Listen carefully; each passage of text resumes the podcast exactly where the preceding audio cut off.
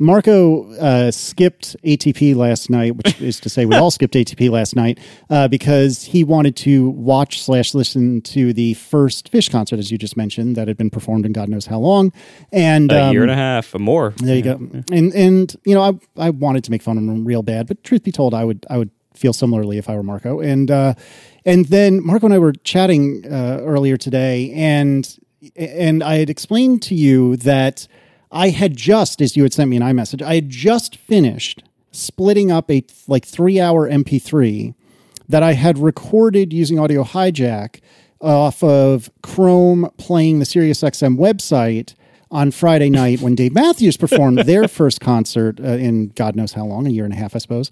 And then I was using Fission. You, this is, I guess, a de facto ad read for um, for Rogue Amoeba. But anyway, I was using Fission to uh, split all these tracks up, and I was doing all this because that's the best thing I can do to get as close as I can to like a soundboard recording of Dave Matthews Band.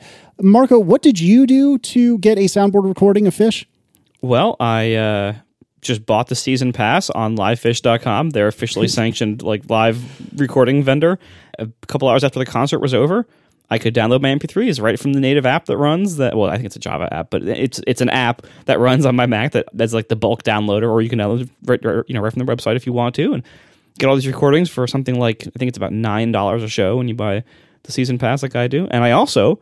Uh, through the same website, watch the show live in 4K, professionally produced. In 4K? of course, Oh, God, you're killing me, Smalls. You're absolutely killing me. Yeah, the the live stream I think that cost about twenty bucks I think and uh, something like that, and it was great because I could you know I as I mentioned previously on the show, uh, I thought it would be really like a, a quite a cultural moment to see as a Phish fan to see the very first show back since COVID shut everything down for almost two years for them, and it, it really was. I was very happy to see it. Like, and, and I, I, I didn't want to go as far as to actually go to Arkansas in almost August, um, but you know, to actually go see it in person.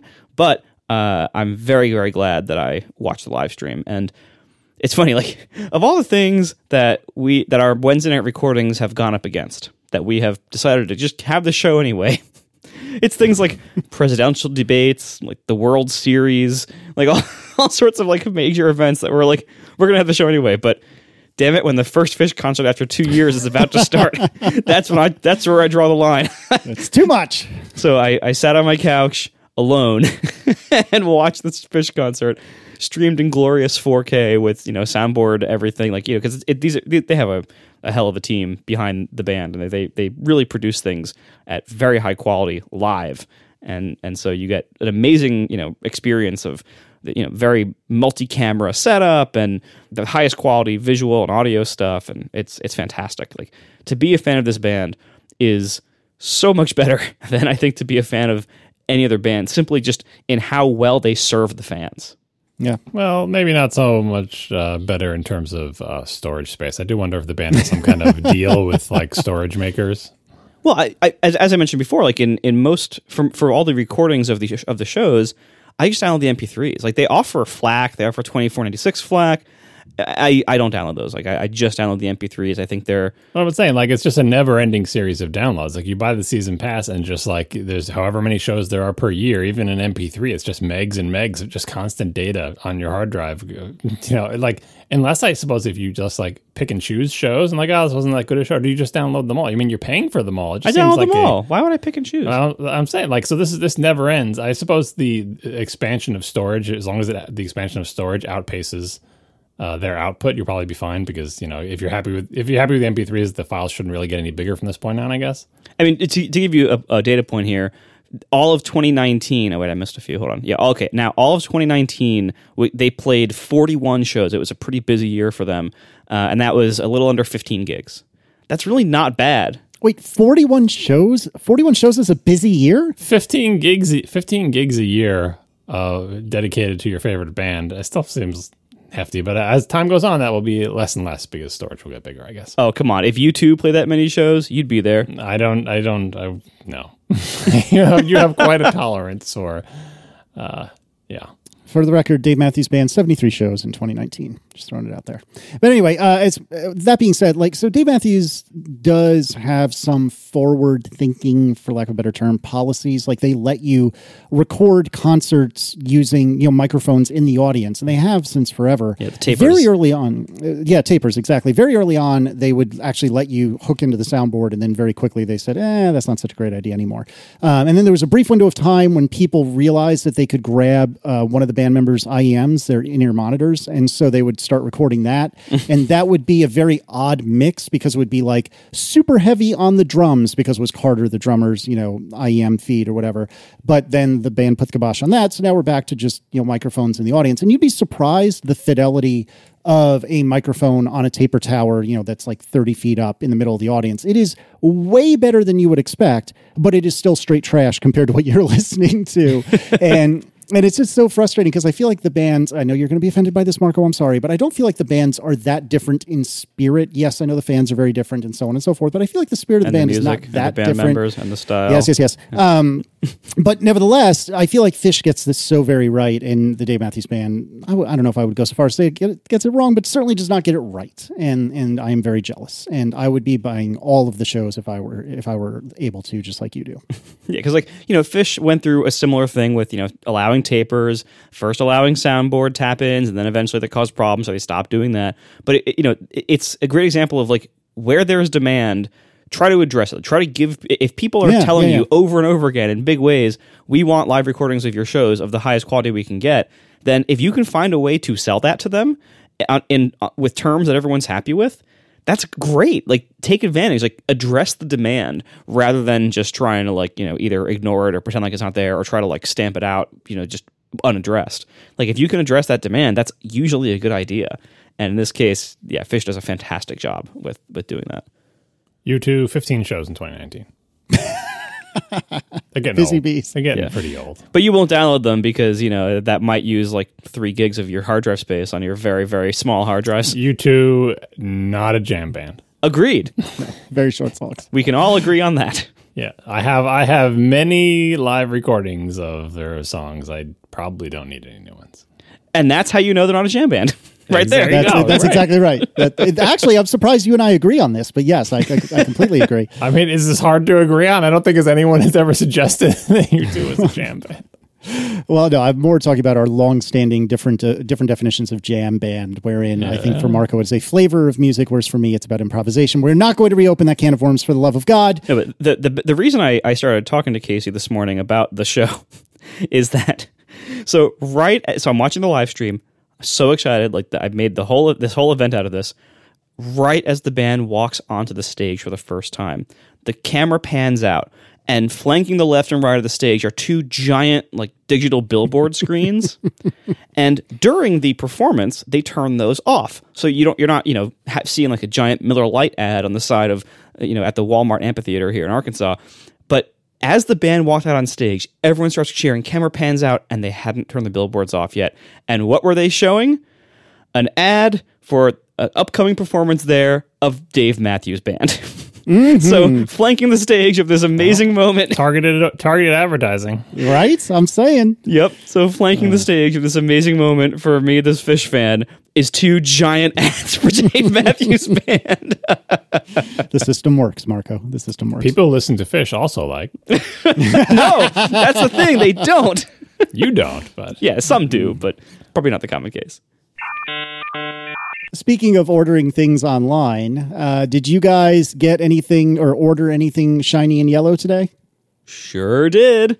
Now, right there, one o'clock today, I was there ordering two Playdates for my family. But there's three people. Yeah, well, two was the most you can order at once. I didn't, I didn't want to try to abuse the system. And I, I know from experience that two is generally the right number for a portable system in our house. Actually, the reason I know that uh, is, you know, uh, look, this is a game system. I am not much of a gamer, but the other two members of my family are.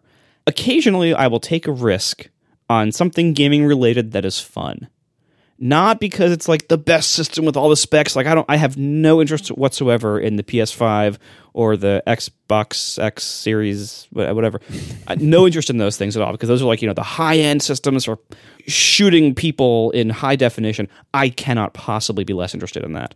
Um, but like little fun experiments here and there, or like fun systems that that are kind of more you know casual audiences or or you know going in a different direction. Things like the Nintendo Wii. Um, those I tend I tend to have fun with, uh, at least for a brief time. uh, You know what before the fad wears off, and the last time I took a risk on buying a portable system that I wasn't sure how much I would like, but I, I thought it might have a chance of being something fun was actually when the Nintendo Switch came out. Uh, a friend of the show, Collin Donnell, who actually you should follow Collin if, if you are a programmer or whatever, because he's he's a he does a lot of really good stuff. He makes a lot of really good commentary. He always is starting some kind of new interesting project. He's doing like some developer assistance projects right now, but uh, he also is really good about talking on Twitter about mental health issues as a developer. You know, facing mental health challenges, the challenges he's faced, how he, you know, helpful things if you're facing mental health challenges, especially as a programmer. Um, so Collin Donnell's a good follow. But the reason I bring him up is that the last risk I took, right in the middle of Switch Mania, Collin had had placed a couple of pre-orders and had like gotten one more than he needed, so he offered to sell the Switch to me at cost, which was very generous at that time because they were selling for well above cost on the third-party market. And so I took a risk and just and bought the Switch from him. I had I had no idea whether it would be good, whether the family would love it, and it was like the greatest hit in the family that we've ever had. like everyone loved it. It was amazing. So much fun. I mean, you, you guys remember the early Switch days. Yeah, yeah. So much fun. It's still one of the most played things in our house. Um, so I decided with the Playdate, let me take a similar risk. It, it's not that much money. It's like 180 bucks. So it, it's it's not a huge risk, and I'm pretty sure it's going to be a lot of fun. Knowing Panic, seeing the the, you know the, the, developers they have on board, seeing some of the um, the preview articles from the press that got hands on time with it, uh, with some of the some of the pre release games. It look it looks really cool. I trust them to make it really fun, and at that price, I decided to take the risk. And sometimes those risks pan out for for me and little fun game stuff for my family. And I'm pretty sure this is going to be one of these risks or one, one of those times. Now, John, did you order one? So I had a reminder set up on my phone to go off to remind me to do it. The reminder went off. I picked my phone to make the pre-order. I already had the page loaded in mobile Safari, and I had no bars because I was out of my house, uh, and that was kind of a shame. And I was too far away from any place where I could get signal. So, yeah, I mean, I ordered it. I pre-ordered just one. Um, it was kind of disappointing that I mean I kind of knew there might be a signal quality issue. But I'm like, well, it might be hard, but I'll I'll be there the second the thing opens, so surely I'll get through. Turns out, no, it didn't get through. I, the place I live, I don't entirely understand it. I usually just blame it on rich people not wanting uh, cell towers in their area. I would pay so much money to put a cell tower in my backyard right now. Just please, just plant it in my backyard. I don't care if it's an eyesore. I just want cell signal. But anyway, everywhere around where I am, like, like a whole neighborhood, whole it's just cell signal is so bad. Thing I think I've talked about this before. The thing that frustrates the most is both of my kids' schools are essentially cell signal dead zones, which is extremely frustrating because one of the major tools parents and children use these days, and especially in COVID times and all that other stuff, to communicate about meeting up to pick up and drop off because you can't like drive up to the school and pick up your kid because every other person is doing that because none of the kids are riding the bus is texting and what happens when you can't text it makes it or call it makes life more difficult anyway all this to say is i ordered but my order is not coming until 2022 apparently which is a shame. But on the bright side uh, don't cry for me too much. I already used a Playdate in person two years ago at wwdc with the panic folks. So i'm glad i've already got to touch one and try it and even you know play a little bit of one of the games and stuff like that. So I feel like uh, I've I've already got a leg up, but yeah, I'll be waiting a little bit longer for mine. And honestly, I don't really play handheld systems for RSI issues, but I just bought this just because it's just so it's so cute and so interesting and I'm I actually am very interested in the games that they're developing just because of the constraints the game developers are under. I just want to see what they produce. Um, and in terms of RSI, I'm assuming most of the games won't be the type of games that you have to sink 500 hours into unless you want to.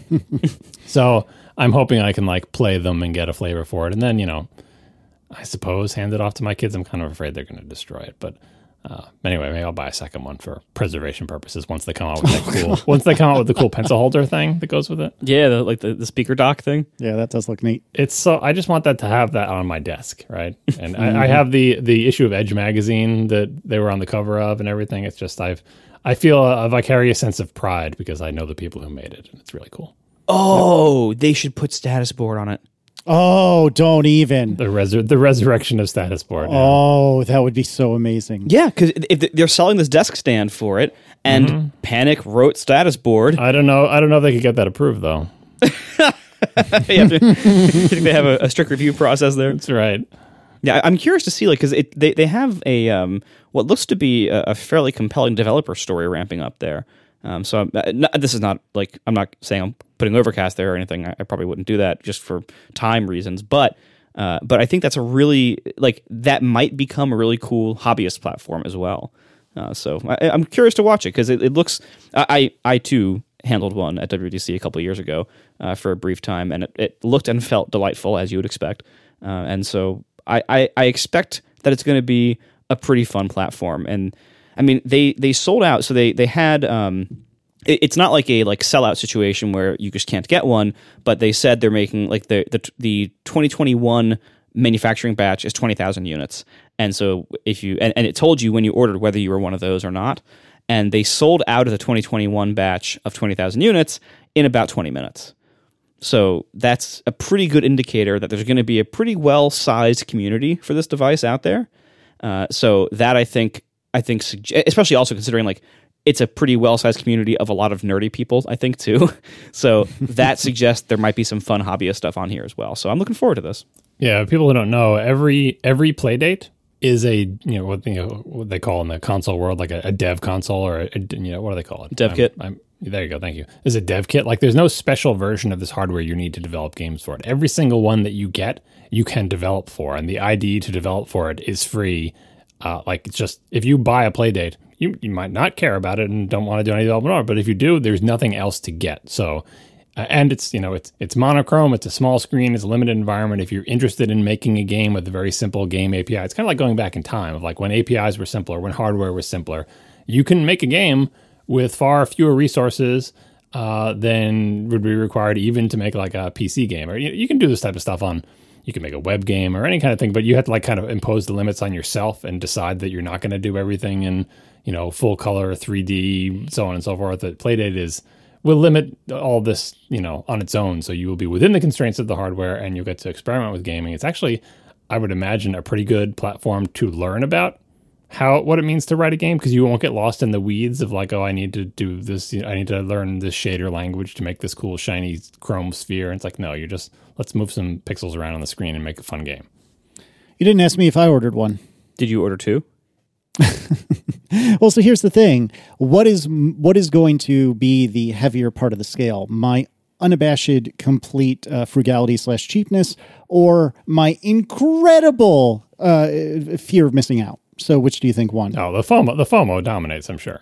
it absolutely did. Yep. I, because I am a professional, will have mine in in this year because I'm not uh, a poor planner like John. I was a poor planner. I understood that it was a risk. It's a risk I took. I, I'm content with you with. plan to be out of your house. I'm content with my trade-off.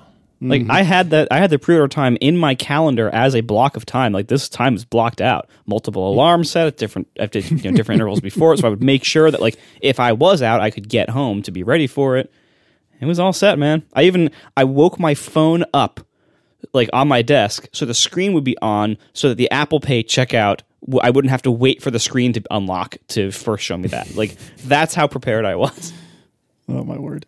Anyway, I did order one. I have no idea if I'll like it or not, but it looks super cool. And it, I don't know. I, I am easily swayed by fatty things like that. Like I, I there was there was a three week window of time when I was in what was it middle middle school or high school that I was obsessed with Tamagotchi, and it lasted like three weeks. But man, did I enjoy that thing at the time until it died. But you know, you can't win them all. Well, and if you end up hating it, you can scalp it to John for a nice profit. That's true. That's right. As long, as long as you keep it in pristine condition, I'll take it. Oh, are you kidding me? Th- th- I would rather sell my car to like a family member or a friend than sell a playdate to you, John. There's no chance. If I breathe on that thing, it will be considered good condition at best. You just put it in your back pocket when you wash your car and jump to clean the roof or something. That's right, that's right. It's gonna, gonna be all screwed up. we should probably start the actual show. And I just wanted to make a, uh, a, a brief plea and reminder that if you are in the United States of America and you are over 12 years old, please, please, please, please go get your vaccination if you can. Um, it would be really, really helpful. The Delta variant is starting to really take over here, if not ha- having already taken over, and it's super duper contagious. And and I think that none of that should be controversial. And whether or not it's a panacea, whether or not it, it's a silver bullet, I can tell you that every bit of science that I've read says that the vaccines help, and they certainly don't hurt. So if you uh, if you can, uh, on behalf of those of us who have children younger than 12, on behalf of those of us who are immunocompromised or can't take or can't get the vac- vaccine, please, if at all possible, now's a great time to get vaccinated if you're if you're an American. For those of you who are not American or don't have access to these, uh, I genuinely my heart goes out to you. Uh, no no snark. Um, it's it's a really it's a really tough place to be, and I hope that that you have the ability to get your vaccination sooner rather than later. Um, but one way or another, for those of us who are American and who are lucky enough to have an ample supply of vaccines available to us, please do your part. Do your part for other people, even if you don't want to do it for yourself. Do it for your friends. Do it for your friends' kids. Do it for relatives. Go go get your shot. Get get vaccinated if at all possible. Um, uh, uh, it would make it would make Uncle Casey really happy. Please and thank you. And as a reminder for people in the U.S., the vaccine is free, which is so rare in healthcare in this country, but it, it literally is never, free. I know, I know some case. places will ask you for insurance information. You don't have to give it. The vaccine is free. No one will take any money from you for it. You can get it. Yeah, and yep. please do. You know, the we we as as Americans of our generation are so fortunate that we've never really been called to to serve our country in a really big way in a way that was mandatory. You know, we for for those of us who serve in the armed forces, that's that's a different story, and we respect them very much. Uh, but fortunately, most of us, uh, you know, of our generation, have not ever been drafted or been forced to to serve our country in some way. We are lucky to do to be in that position. Um, this is one area where we really need to all step up and do it. Like because as as Casey said, not everybody can. People who are immunocompromised or have other conditions that prevent them from getting the vaccine, they can't get it in, in a lot of cases. So every one of us who is able to get it, please serve your duty to society. This is what we have to do. We all have to work together to get this done to finally beat this virus because we're not out of the woods yet at, at all in fact, it looks like we're, we're going to gear up for another winter where we're going to have some problems. Um, and so we're not out of the woods yet. We need everybody. We need as many people as we can possibly get to please step up and, and serve society by getting this done. And anybody in your life who refuses to get it, I know that's a really hard thing. I have people like that in my life as well. It's a really hard thing to try to convince them, or you know, it, we have problems with a lot of you know rhetoric uh, in in our society right now. Uh, but do whatever you can do to get yourself and anyone else who's able to be vaccinated to get them vaccinated please do it. Serve serve the world by doing this. It's very very important. It will literally save lives. Please do it. Moving on to far less important things uh, i i just can't be bothered by these safari changes yet i'll be bothered about it when the final you know gm lands but everyone else seems to be really intrigued by the day-to-day machinations of Safari updates. You, especially, John. So I am I am passing the chief summarizer and chief baton to you for at least this segment. John, tell me what's going on with Safari these days.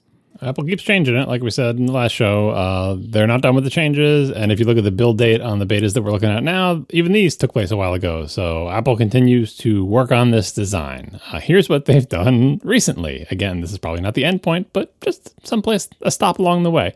Uh, in macOS Monterey, the latest beta, the reload button is gone. from the choices and customized toolbar. Remember, at first it wasn't there, then it was there and it was backwards, then it was there and it was forwards. Now it's gone again. Why?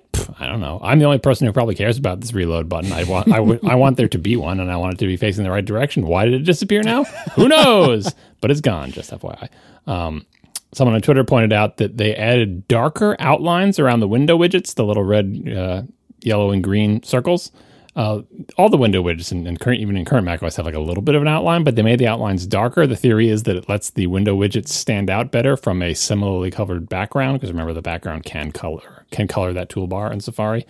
And they added an outline around the address bar, uh, whereas before it was just kind of like a solid thing. Yep. Anyway, they continue to tweak. Um, I didn't dig too much into the Mac one because I'm just like, yeah, yeah, yeah. Let's see. Like the, the most important thing is that, that they didn't change is you can still choose the you know to have the the tabs below the address bar, right? and that the tabs still don't look like tabs, which, as we mentioned in the last show, doesn't really make any sense because the whole reason they look the way they do is because they had to be those tr- those quote unquote tabs that transform into the address bar, and the address bar is a rounded rectangle with text in it, so it made sense. But now that they're in a separate line, I don't know why they just don't go back to looking like tabs. But fingers crossed on that one. Um, the iPad iPad OS Beta 4 finally has the standalone tab bar like the Mac one does. Uh, Apple more or less said they were going to do this, so it it now looks much more like the Mac one. Again, it's inexplicable why these things that are supposed to be tabs look exactly like the address bar, unless you know that hey, they used to be up next to the address bar and they would transform into the address bar when you clicked on them. But if you don't know that, this design make, doesn't make any sense. So there's iPad. It is now caught up to the previous mess from the last beta. Um, Gruber had some things to say about what they've done to iOS Safari. Uh, I still haven't installed iOS uh, 15 on any of my devices, so I'm just looking at this from the screenshots. So I'm kind of glad. Uh, what Gruber says is there are there are nine tap targets in the new toolbar in Beta 4. That's nine tappable buttons or effective buttons on a single phone width toolbar. Apple's own example in the human interface guidelines of a toolbar that's too crowded has nine buttons. Like literally, there's a screenshot from the human interface guidelines that shows a toolbar in iOS app and says, you know, provide ample touch targets for interactive elements. Try to maintain a minimum tappable error of 44 by 44 uh, points for all controls. And they show green check, yes, look, three buttons in the toolbar, plenty of room to tap them. Red X, no, nine buttons in the toolbar. Apple literally has nine buttons. Now you wouldn't you'd be forgiven for thinking they aren't actually nine buttons, but Gruber provides a handy diagram with arrows showing if you tap over here, it's the previous tab. Then there's the back forward navigation. Then there's the address bar. Then there's the reload button. Then there is another thing that you can tap for previous tab, I guess. Oh no, wait, I, I forget what that other one is. And then I can't tell what that region does. There's a share button. There's a tabs button, and then there's the next tab thing. This is all everything I just described is from the left to the right edge of your phone. So like it seems like they heard the complaint that it was too minimal and there wasn't enough functionality, and they just jammed everything they could into that. It's still floating logins. It's still up above the top. You know, they haven't. You know, I, anyway, we'll see what they do next version. Just to let you know, things continue to happen. Yeah. I just I the iPhone version is still killing me. It's just this this bar, this like floating capsule thing. Like I, we've seen a number of mock-ups now from designers who are more talented than I am. Two toolbar tall uh, mock-ups. So there's like you know like a two row toolbar on the bottom that slides up and then collapses into the, into like the collapse state like like we have now, and that is so much better than what they have now. Like I, I think that the main the cardinal sin of the iOS version is this floating blob state because not only does it block a whole bunch of content and it wastes a ton of space that if it was a double high status bar, you would waste about the same or less space and still have more room for more controls and be more usable. Um, but also, the way that it messes with web content continues to be a big problem. Web content assumes a rectangle viewport, and they assume to be able to pin stuff to the edges of that viewport, controls, uh, content, things like that. And so, so many web pages are still broken by this.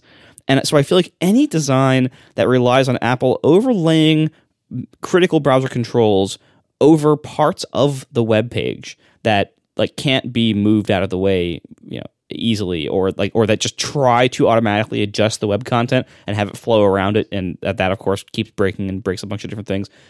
Those attempts are going to fail. They're not going to be usable. They're going to break too many pages and the web is not going to uh, adopt to them uniformly and perfectly. Safari as a web browser needs to accommodate the web as it is. And the web as it is really expects a rectangle viewport. And there's nothing they can do to fix every single web page in the world. So give us back a rectangular viewport. It's hard enough having the bar shrink and, and hide in the previous, in like iOS 14 and before, having the bar like shrink and show and have the content at the bottom occasionally, you know, collide with the tap target to expand the bar or whatever. That's bad enough. This makes it even worse because it tries to then render the background content behind the bar, and so it's it's this whole thing that is never going to work. In addition to, I think, looking hideous and being really cluttered and unreadable, because like any part of the page that's covered up by this floating bar or its giant drop shadow, it might as well not be visible. Like there's no there's no utility to showing me a significantly occluded part of the page. I don't need to see the left few words of the paragraph that's below that, or like part of the sentence that's covered by a giant drop shadow, but I can't see the sentence that goes between the bo- the top of the bar and the bottom, so I can't actually read it. Like I'm getting no benefit by rendering more of the page behind these controls. In the same way that we get no benefit by rendering additional background color or border color up in the notch area. Like there's no there's no benefit to that. We do that because the notch is a hardware thing that you know kind of has to be there for their current goals, and so I guess we'll work around it and try to put something up there so it doesn't look like an Android phone. But the bottom is not like that. The bottom we can render however we like, and web pages are significantly more frequently assuming the bottom is a straight line compared to the top. So this behavior of this floating bar going above the content with this giant drop shadow is always going to cause problems and doesn't look very good and is a usability failure. So I hope, you know, it, it seems like Apple is just digging and digging and digging deeper with this design. like it seems like they're committed. Oh, we're, we're going to keep this. This isn't a bad design. We just need to add a few things here and there and just, oh, add one more thing here. And just, they're just jumping through hoops trying to make this design work. It's not going to work.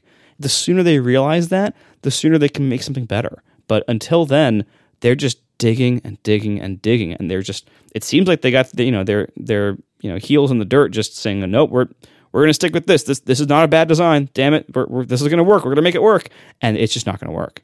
Yeah, like I said, this is still back in time, so who knows what they have actually changed. And as we mentioned the very first time we talked about this, the spec that allows web pages to accommodate for this isn't some Apple specific thing. It's part of the CSS spec where you can find like the safe area insets essentially of a web page, right?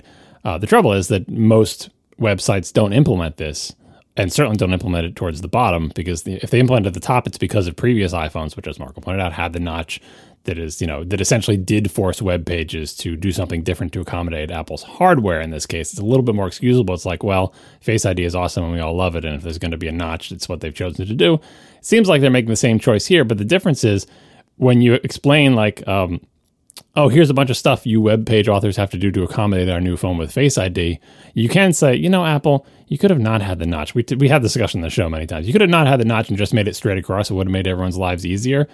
But I do see the benefit of Face ID. And in this case, saying, you know, Apple, you could have just had a regular toolbar on the bottom and web developers wouldn't have accommodated this. But there's no but. It's like, but I see the benefit of a lozenge with a drop shadow. No, I see more problems with that. I don't like the lozenge with the drop shadow. There's there's no benefit. Like there's no uh, benefit on the other side of this saying, we know web page authors, you're gonna have to change your stuff, but there's a benefit on the other side of it. Because if you just did something that simpler, like a toolbar on the bottom, web page developers wouldn't have to accommodate this. And I mean, I personally I agree with Marco. I don't like how this looks, and I don't see any benefit to for it being a floating lozenge. And it really does read like, you know, again, what we're seeing is weeks back in time from Apple. So who knows what it looks like now? But it really does read like someone really wants this floating lozenge, and they're just going to do whatever it takes to somehow get this floating lozenge to ship, and they just keep throwing more stuff at it. It's like, hey, think about not making a floating lozenge. Like we all we all like the idea of things in the bottom. We all like Yeah. swiping to get other tabs. Like mm-hmm. that's all mm-hmm. good. We like that. That's the benefit we want. The floating lozenge is nothing. There's no part of this that requires a floating lozenge and a drop shadow, right? And that is the root of the problem. And I feel like eventually, hopefully this already happened at Apple, someone say, look, let's list the benefits of this design and let's list the downsides and let's just say, is there is there a way we can change design where we keep literally all of the benefits and eliminate the things that are bad and also make it so web page authors don't have to do safe area insets. Now, you could be argued that like, well, this is a forcing function and really every web browser should already do safe area insets for everything. That's a nice view of the world, but if you've been a web developer for a decade or two, you can know that any argument that re- says what the web writ large, quote unquote, should do is probably not a winning argument, and change happens slowly. So I don't think Apple can force the entire world to use safe area insets in their CSS any more than they forced everybody to accommodate the notch. You know, Apple centric web developers accommodated the notch, but most didn't if you go to websites and look at how they handle the notch. So fingers crossed for the next beta, which will, you know, which already got baked, I guess, two weeks ago or whatever at Apple. Moving right along, live text, which is the thing where you can select text out of like an image or things that aren't that, the computer doesn't know is text. Uh, that is coming to Intel Macs as of macOS Monterey Beta 4, which is really exciting. Uh, friend of the show, Jason Snell, wrote Live text uses the neural engine on Apple design processors to convert text and images into text you can select and copy. But in the just released fourth beta of macOS Monterey, live text has also been enabled on Intel Macs which is very exciting. I'm very happy about that because I, at the rate we're going, I'm not going to have an M1 Mac for quite a long time. Yep. Uh, Snell says that they're using GPU based processing because, of course, the Intel Macs don't have a neural engine in them. And then we talked about this earlier of the features that were uh, not an Intel Macs, maybe because they weren't written for it. You know, if, if this feature was written for the neural engine and there isn't one, oh well. Um, but if there's enough demand, of course, Apple can write a version that works without the neural engine. And apparently they did because I think there was demand. This is a great feature of all of Apple's upcoming operating systems, and I'm glad to see it on an Intel Macs. I tried it, uh, and it's got a little bit of the uh, characteristics that Casey will probably describe later in the show of Apple features where, like, hey, there's nothing to do. It just works.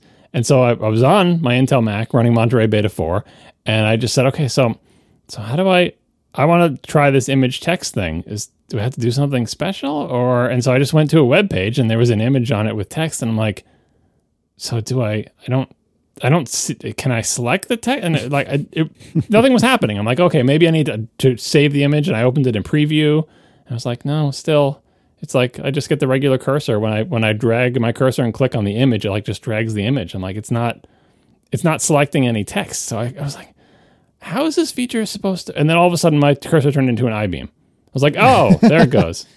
Like there's no indication that you need to do anything at any point, but it does actually take a second. I mean, obviously, I'm being an impatient person and I use the computer very quickly. I know this. Um, it's probably like less than a second, but like, I'm just like, let me try it. No, I can't select text. If you, I used to do this when I was, my, my, relatives would come over and they would watch me use the Mac and they could not keep track of what I was doing because, you know, on the old, I've talked about this before, on the old like 68K Macs, uh, drawing to the screen was so slow that if you use them a lot, you can anticipate where like the OK button would eventually draw itself and click before the entire dialogue would even has even entirely drawn itself. So it was very difficult to track what I was doing. So I tend to move very quickly on the computer. All this is to say is that I think it probably takes fractions of a second on any image anywhere in the OS for you to be able to select text, but it's not actually immediate. Uh, but what, but it really does, as far as I can tell, work everywhere. Anywhere there's an image, like I went back to the web page where I couldn't select text, and then I could select it there too. And it's like everywhere, like you know, in preview and, and web browsers and any graphics. It's just I don't know how it works. I don't know if it's only certain image APIs. Maybe it doesn't work in Photoshop or something. I don't, I don't actually know. But anyway, it works, uh, and it works really well, and it's super cool. I kind of, in some in some ways, I don't prefer the TextSniper technique but I think it. I will continue to have TextSniper installed. I think just because sometimes, first of all, I think TextSniper sometimes does a little bit better job. I gave it some challenging things by like googling parking signs, you know, with the blurry, uh, you know, sign text telling you all the times you can and can't park. TextSniper sometimes does a little bit better, and also sometimes I actually want to just sort of drag select a region and say do what you can to get this text out versus selecting the text or, or rather waiting around for the I-beam cursor to appear. And that, of course, is the weakness of all these type of Apple features, which is like, is it going to work eventually or is it not going to work eventually? Because I'm assuming there's some parts of the OS where it's not going to ever actually work. And the only way you have to know that is wait a long enough period of time where you'd assume, okay, if it hasn't happened by now, it's not going to happen. So that's a bit of a bummer. But anyway, it's cool and I'm glad it exists and I'm glad it exists on Intel Macs. Yep, me too. Uh, tell me about scorch marks on lightning cables, John. I mentioned in the last show, I was talking about the little dark marks that you get on the tiny little contacts on lightning cables sometimes. And I said, whether they're scorch marks or corrosion or whatever they are, I think we're all familiar with them. So someone named Mr. Glass wrote in to say this. I don't know. I, I, I don't have a good way to gauge the uh, reliability of this information, but I thought it was interesting and worth considering. And presumably there is a way we could test it. So here we go. The discoloration on lightning cables is actually metallic plating slash corrosion due to 5 volt power being continuously applied to the pin when the phone is not connected. It is definitely not a scorch mark due to heat, etc. To avoid this happening, you can unplug the cable from power whenever you're not charging your phone. Of course, nobody's going to do that. Um, this problem. This problem has actually been silently fixed in current official Apple Lightning cables as they do get revised. The latest USB A cables will pulse a smaller voltage of about 1.5 volts at a very low duty cycle, less than 1%, with a piece of custom silicon specifically designed to address this issue. So, in theory, if you buy a brand new USB A to Lightning cable from Apple and you use it in some context next to an older one, you should not see the corrosion on the newer one because it's not continuously applying voltage. This is the first I heard of an actual like concrete cause and effect uh, explanation for this and with the added information that, that Apple has apparently known about this and fixed it. If this is true, I would love for Apple to say this somewhere, even if it's buried in a tech note or something, to let us know, hey, if you're sick of getting these little scorch marks, maybe you should get a new. Hey, well, will Apple sell more of its expensive accessories? Maybe you should get a new cable. Um, having said that, last show, like I said, I've had these scorch marks on cables for the entire time Lightning's existed, and they've never actually caused a problem. The only problem they cause is mild anxiety and me worrying that they're going to cause a problem. But for me personally, they never have actually caused a problem. So maybe Apple's silence on this issue is that we have actually improved it, but it's not important enough for us to tell you about. So just you know, just keep buying Apple stuff, and eventually you won't have scorch marks. Hooray! And I'll make take, take another opportunity to pitch the thing that I discovered only what a couple of years ago: the magic of electrical contact cleaner. I don't know what's in it.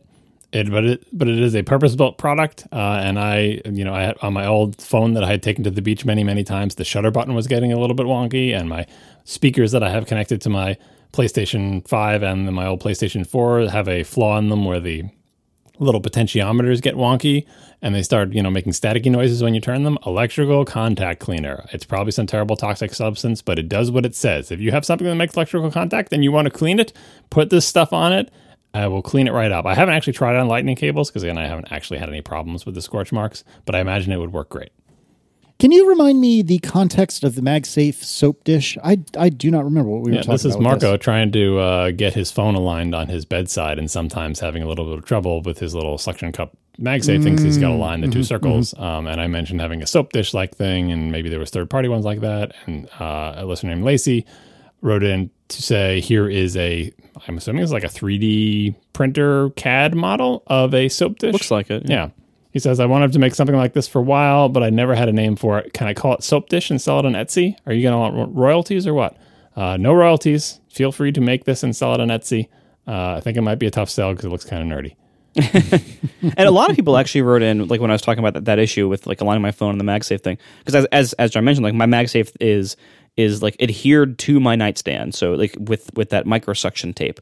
Um, so it's great in the sense that it doesn't move, so you can pick the phone up with one hand, which is why I did that because I really wanted that. But a lot of people wrote in to say that if you just leave the MagSafe puck like floating, like loose, just resting on the stand, and don't adhere it to the stand so that it can move, you can just kind of wave your phone over it by you know an inch or a half inch or whatever, and the MagSafe puck will lift itself up off the table with magnetic force and perfectly align to the back of the phone. so that's another option. Make tiny scratches in the back of your caseless phone too. This is why you're not getting my Playdate.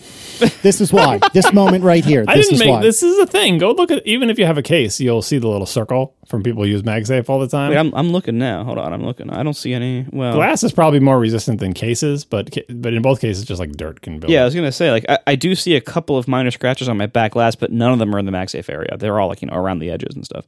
There's nothing in the MagSafe area. So that's the magic of glass. It's it's pretty. It's much more scratch resistant than aluminum. All right. And then finally, from a couple episodes ago, this has been floating around in follow up, uh, we were talking about, I think Marco had said you wanted to potentially try to do like an elective AppleCare Plus repair. And then people had said, no, you can't do that. Well, a self professed genius wrote in to tell me scratches were added as a part of our troubleshooting classification. Yes, scratches are part of our updated VMI. I don't know what that means. Uh, it was it wasn't advertised wasn't like advertised to us that it was a new option. So if you go to a store and they say no, just ask them to type in scratches and it'll pop up. Uh, this genius says, I only discovered it by chance a few months ago. It really was a quiet update. Uh, we used to have a lot of upset customers that wanted to get stuff fixed for cosmetic damage and would call AppleCare once we denied a repair. AppleCare would turn around and give them a customer satisfaction code, a CS code, to, and get the repair done for free for their quote unquote bad store experience. I'm sure Apple got tired of that. so, in other words, mom says no, go ask dad. Yeah, basically. Yeah, actually, that, that's pretty true. I'm sure. I'm sure you'll sound great talking to the person in the Apple Store and saying, "Just type scratches." They'll hate you so much. They will. They absolutely will. yeah, people love when you tell them how to do their job. right. Type this into your computer, especially because you'll hear this on a podcast and then and then do this in real life three years from now when every, when everything has changed and you'll yeah, just that's true. That's very true. You can ask nicely and say, you, can say, I heard on Accidental Tech Podcast, a great show that everyone should listen to and that you should preload on all your iPhones, that there's a possibility that you might be able to get scratches repaired. If you say it in a nice way, maybe it'll work. And also, if you include an ad for the show, that might also work. Yeah, something like that.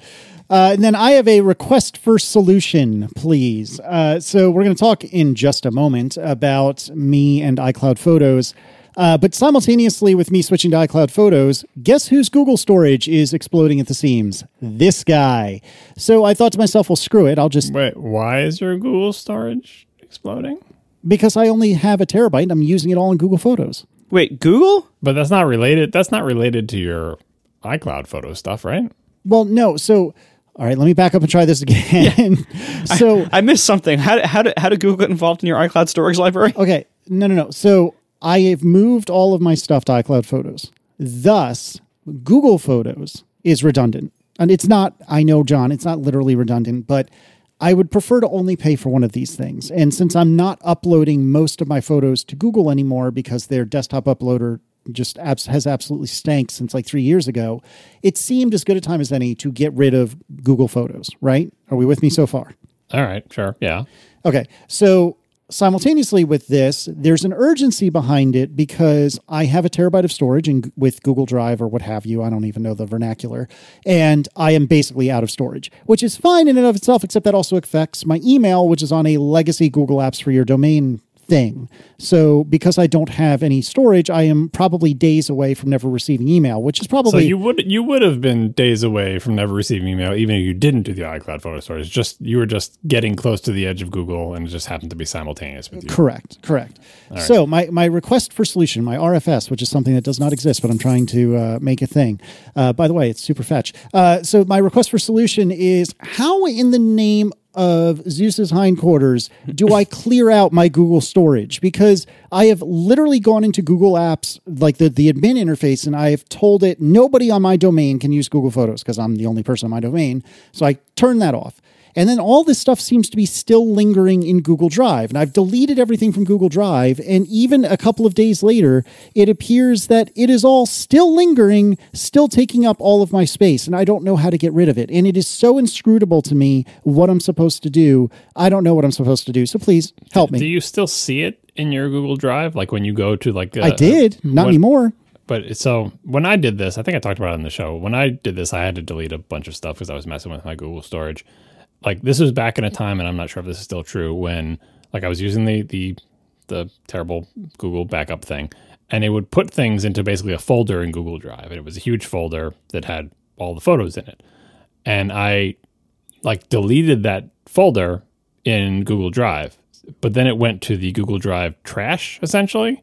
I've tried emptying the trash. Right. And then it, and do you remember, but I just, you probably don't, you never remember these shows. But anyway, uh, it, was a long time ago. Remember I couldn't, remember I couldn't empty the trash, right? Like I had thousands and thousands of photos in the trash and I would try to empty trash and it would just give an error. And so I, if I selected, if I yes, selected yes, like a yes, hundred photos from the trash and I hit empty those hundred, it would delete, permanently delete those hundred. But there was thousands of photos. So I was. Yeah, faced yeah. with like, do I sit here and select in batches of 50 or 100 and delete?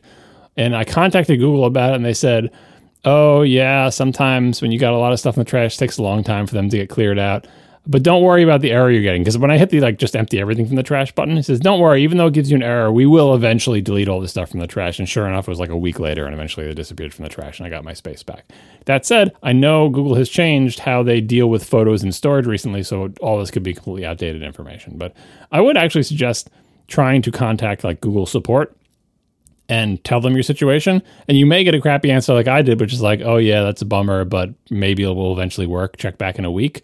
But at least that's better than, you know, not having any option, or at least you get some kind of explanation.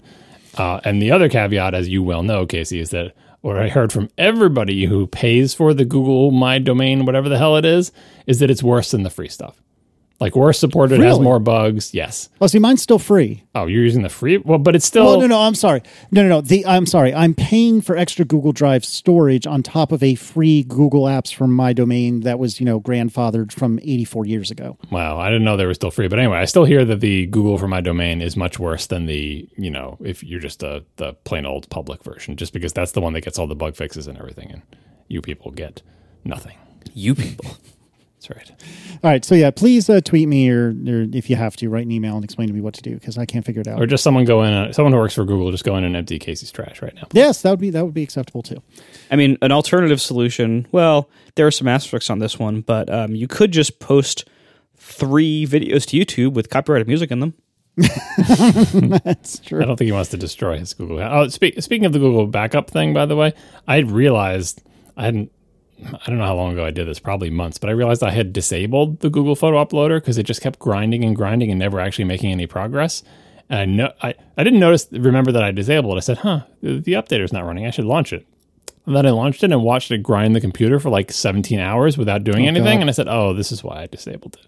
So I'm kind of stuck with Google Photos uploading in that I don't think I can upload my photos to Google anymore because the software that they give me to do that never like gets to the point where it updates anything because it just says, "Oh, you want me to upload your photo library? Well, I'm going to look through it." And I, yep, I've got this file. Yep, I've got this one, and like it never actually gets to the point where it decides to upload new stuff. And at this point, it's months behind. And I let it run for like a week straight, and all it did was cause the fans on my computer to, or on my wife's computer, which is even worse, to run constantly, and just thousands of Python processes to be running, and it never actually got to the point where it was doing useful work. So I'm not sure what I'm going to do there. I may be in the same situation as you, so in case if I decide, well, if you can't upload anymore, maybe I should delete what I have, or knowing me, I'll probably just leave the, you know, whatever half a terabyte that I have there and just say, well, at least this is a, you know, septuple backup of my library as of six months ago. Yep, I hear you. And you know, all things being equal, I would have just left it, but because I'm now exploding through storage, and I don't, and I'd like to, I'd like to just get rid of that monthly, you know, fee because I don't have that much email. I don't think. Um, so I'd ra- I'd rather not pay for extra storage, and that means I need to get rid of all this, but I, I I just can't figure out how. So if you have an answer, or if you work at Google, please feel free just just clear that out for me. Um, and actually, speaking of that, a quick, very, very brief topic that uh, we don't have in the show notes, which is John's favorite moment in the show. Uh, I have been playing with Apple Music recently because I think I had mentioned on the show last week or two that I'm now a paying Apple One customer. And so I've been trying out all these services that I hadn't tried before, including Apple Arcade, uh, and and I'd been using Fitness Plus, and now I've been trying to use Apple Music for the first time since it debuted, you know, two years ago, whatever it was. Uh, it kind of sucks. I don't know. I don't know. Like, I really, really don't want. To, this is what cued me off on this topic. I don't want to continue to pay for Spotify since I'm going to be de facto playing pay, paying for Apple Music, but it like sucks. Where are you going to listen to your podcasts? Well, it- I, I, I'm going to have to listen to Overcast. I mean, I have no choice. But, um, but uh, no, uh, yeah, that I would never listen to Spotify. I mean, come on. But uh, here's the thing: I go to play a song on Apple Music, and like one time out of three, I get some message about how I don't have rights to it. What? like this is Apple Music. I, I pay for it. I have an account. What? Uh, two times out of three, it takes like an obscenely long time for playback to start. Like stunningly long. With Spotify, it's almost instant, and with Apple Music, it's like one to two seconds. I'm not playing over AirPlay or anything like that. Like just on my phone to play a song, it takes. Uh, it- there's a noticeable the latency. Like in Spotify, it's freaking instant. Um, and I mean, the thing I was expecting to to hate about Apple Music is not having my Discover Weekly. Uh, well, actually, Discover Weekly that playlist has been utterly ruined because it's nothing but like um, kids music now. But in the before in the before times, both in a figurative and literal sense, before you know my kids started requesting you know Disney music all the time, that was a really good playlist that would just say, hey, based on what you've already listened to, here's other things you would like. And and perhaps I'm wrong, and I would love to be wrong, but as far as I know, there's no like direct equivalent to that in Apple Music, or even that much of a spiritual equivalent. And then Release Radar, which thankfully has not yet been ruined by my children. By my children, that's you know new stuff that that is based you know on the things you've already played. So it's the Discover Weekly could be older than dirt, but Release Radar is all new things. And I don't think there's any equivalents to that in Apple Music. If there are, please send me a tweet. Genuinely, I would lo- I would love to see it. But um, I I figured I would miss that from Spotify. But what I miss is an app that freaking works and is understandable. Like, I don't know. I guess it's just because I have so much um, momentum with Spotify. But I feel like the music app is okay. Like, it's pretty, but functionally it's okay. Sometimes it's got like this full screen like playback queue, which I almost never want to see, and it takes me a second to realize oh, I got to swipe that down to go back to like the regular interface that I was expecting to look at. And the latency and you know you don't have rights thing is really driving me bananas. Like I don't. I don't dig it. And so here it is like we're talking about $10 a month for Spotify, which is in and of itself not that much money, but you know, it over time uh, it starts to add up and and I would like to get rid of it if I can, but golly, Apple Music is the the the the, the service may be okay, but the interface, man, the app is just not great. Am I, I, I you guys don't really use Apple Music, do you? I'm Well, I talking do. to- okay, so tell me I'm wrong. So the way I use it though is like an old man. I, I That's what I thought I was doing though. so from, for some context here, I while I have Spotify, I hardly ever use it. Um, I, I have it basically, you know, for you know research purposes, and occasionally, like I'll be referring to a song maybe on top four or something, and I want to get like Spotify links, so I'll open it up there and copy the link and make a playlist or whatever. So I use Spotify, but only rarely. Uh, it's not my regular listening. Apple Music, first of all, some of the problems that you're seeing with like just weird load times and stuff, I see those not all the time, but regularly. And it seems like it's, it almost feels like Apple Music is hosted by Siri. Like whatever whatever is hosting Siri, I think is also hosting Apple so Music. true. In, in the sense so that true. when you when people will hear this, you're gonna you're gonna hear two completely different sets of responses. You're gonna hear a lot of people saying, "What are you talking about? It's fast and works every time for me." And you're also gonna hear a lot of people who are, who say the same thing that I'm saying, which is like, "Yeah, it breaks for me all in all those same ways all the time too." It seems like there might be regional differences, maybe based on certain CDN nodes or like different different data centers that you're hitting, or just different internet weather affecting different people at different times. But w- the same inconsistent performance problems that I see with Siri, I also see with Apple Music and with Apple TV hosted stuff. So it does seem like there's some kind of and, and this is not recent. This has been for years. This is like for the last decade and in you know two different houses on two different internet connections. So I know that it's not like my router or something. Like it's not something weird like that. It's whatever infrastructure is running a lot of these services has some consistency problems just in certain areas or at certain times and it just it doesn't work the same way for everybody. And so maybe the people at Apple actually think like, like maybe it works great at Eddy Cue's house. right? Like maybe maybe they don't see these problems, but but certainly many of us do. So that's part of it that you just you you just have bad luck with whatever servers are, are serving this to you, whatever infrastructure, and that's just and you, you're just out of luck on that, and that sucks. Well, yeah, and I'm on a symmetric gigabit connection, as are you, I thought, or certainly Yeah, fast enough. So, I mean, if anyone is supposed to be having these problems, theoretically, it's not the two of us, right? Because we have super fast connections to the internet. Yeah, that's why it doesn't feel like our local setup. It feels like a, a- like a regional CDN node or something like that being wonky here and there. Now, as for the actual apps, Spotify feels confusing and weird to me because I'm not I'm not accustomed to it because I hardly ever use it. Mm-hmm, mm-hmm. But that being said, when I use it, there's a lot of stuff about it that I notice instantly. Number one, I notice how incredibly fast everything loads Exactly. it's like instant. Like it still Yup. feels like a garbage web app. And and so does you know okay, Apple's yeah. music app is also a garbage web app. It just it's just you know differently built, but it's still a garbage web app. Um, but you know in, in typical Apple Web Services uh, style, the the Apple version of the garbage web app is really inconsistent and relatively slow, whereas the Spotify garbage web app is fast and relatively consistent. So I do find it is it is refreshing whenever I use Spotify's app that I, I just see how fast it is to just navigate around, to search for stuff, to find Yeah. stuff. It is full of garbage as well. I mean, there's there's Oh, sure. they have their own problems, but the speed and the responsiveness of everything is just so much better. Night and day difference. See also, I mean, look, this is exactly the same difference between Siri and Alexa for me. It's exactly the same thing. Even, as much as I don't like the Alexa ecosystem and I'm, I'm almost totally out of it now, when I do occasionally use it, it's just remarkable how fast it is. I, just, I just wish I could get that kind of speed uh, from Siri, and I, and I just never do. But my my main complaint here with these services is that music listening used to be a much more diverse ecosystem. It used to be first first it was like a hardware and physical media based ecosystem where everybody had different record players and tape players and CD players, and you and there were all sorts of ways to do that. So then, in the computer age, you could rip everything to MP3s, or you could buy MP3s legally, or get them off of Napster or whatever. So everyone had these common files. Most of which were DRM free, and so you could open them up in whatever music app you wanted and play them however you wanted, whatever interface you wanted, and there was this wonderful dynamic ecosystem of everything. Now, in the era of streaming, you have the, this very small number, basically two services that that have enough scale to matter and to last, and so everything is being defined by the really crappy apps from these two services, and the way everyone experiences music, or practically everyone experiences music these days, is through one of two crappy sets of apps.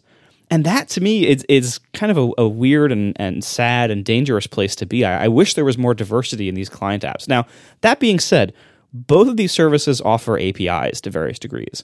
I could write an app for iOS that plays from Apple Music. And there are people who do that. There are lots of apps out there. I've never found anything particularly compelling, but but they're out there. Um, so maybe that's a, that's an area where this can be improved over time. But uh, I don't know. It doesn't seem like there's much of a market for it. It, it seems like most of the market just tolerates either Apple Music or Spotify or occasionally both, which I'll get to in a moment.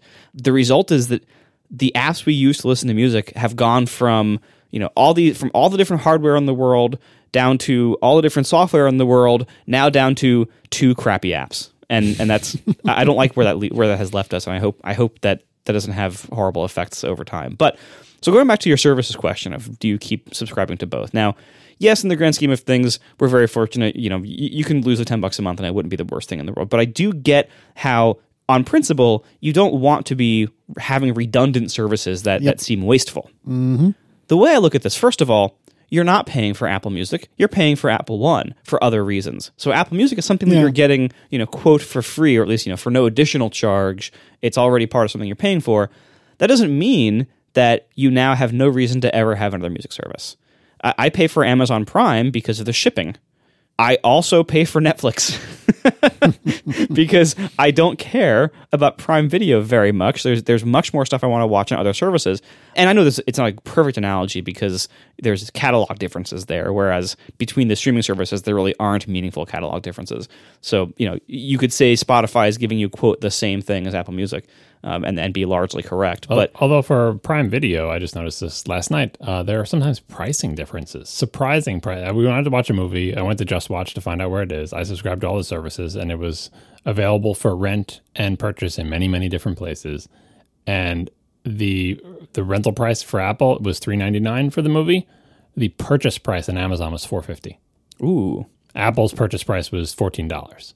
So you know it, it's I don't think this applies to Casey, but if you pay for a service, uh, in the case of Apple Music, but if you pay for a service and you have it and you never use it, fine. You don't need. Like I agree with Marco. Like use the one that you like and pay for the one that you like, and don't worry about the other ones. But just knowing that you have it is occasionally handy because I would never choose to watch a movie on uh, Amazon. But when I'm in that situation where it's like, oh, we want to watch a movie tonight, but it's probably not a movie we actually want to own. Should I just rent it? Should I buy it at four fifty versus four dollars for renting? Yeah, I'll buy it. So we did. So yeah, don't don't forget that you actually do quote unquote pay for Apple Music because, like, say you're looking for a song, like Marco was saying with catalog difference. Say you're looking for a song and you don't find it on Spotify. Remember that you have Apple Music and say, hey, maybe it's there, and and check it out.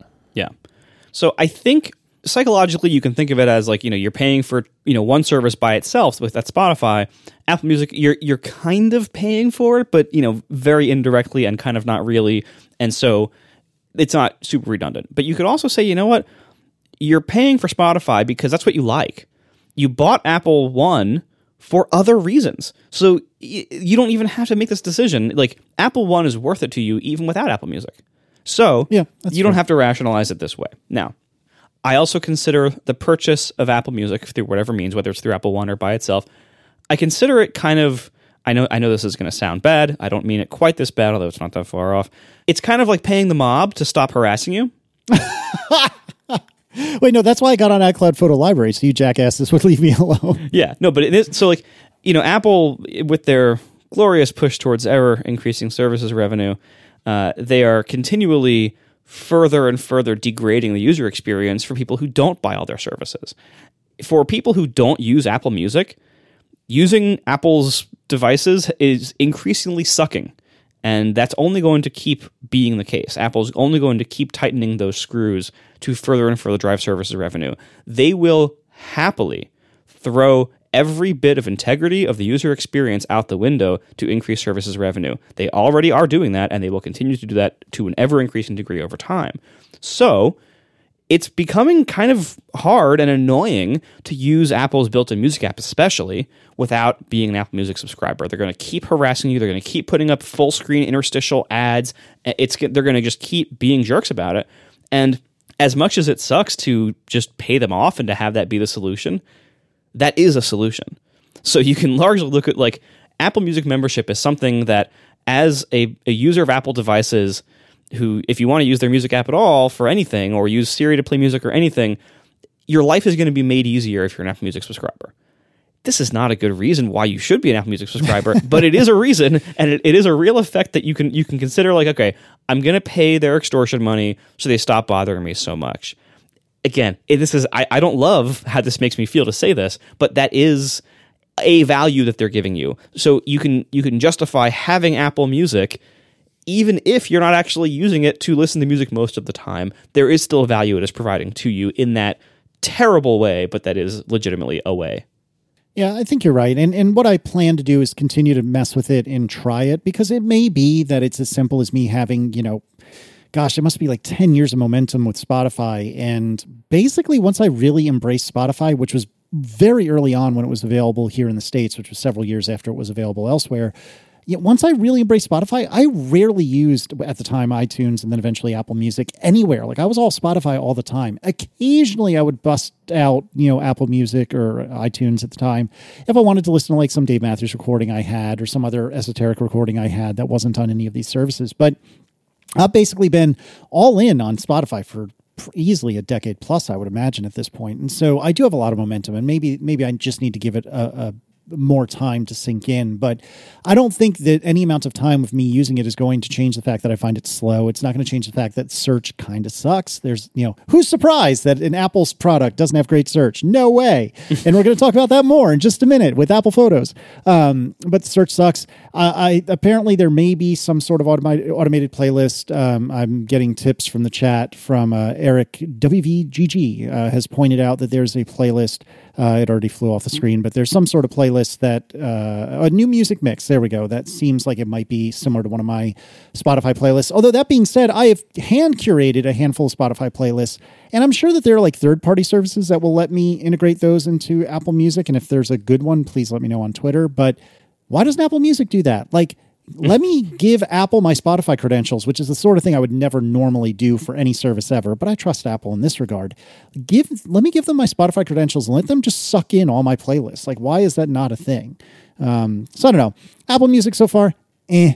I, I, might end up just sticking with Spotify and, and, double dipping, so to speak, in terms of payment. You know, I might pay Spotify and and uh, implicitly pay for Apple Music. But I think you're right that I should probably you know give it a fair shake and then if just stick with what I like more. No, that's I'm I'm, I'm even saying don't even give it a fair shake. Just stick with what you like and don't worry about it. Because honestly, like you know, I, I consider Spotify like when I when I look at like alternatives. You know, I'm pretty heavily in most parts of the Apple ecosystem and Spotify is one of the only areas where I, I kind of feel like maybe I made the wrong choice.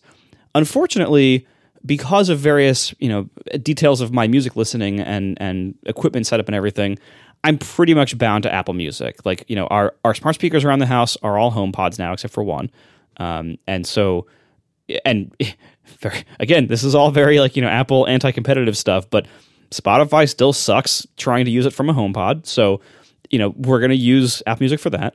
Um, also, just in a legitimate feature difference um, that is not based on anti antitrust stuff uh, or Apple's bad things. It's actually a very good thing.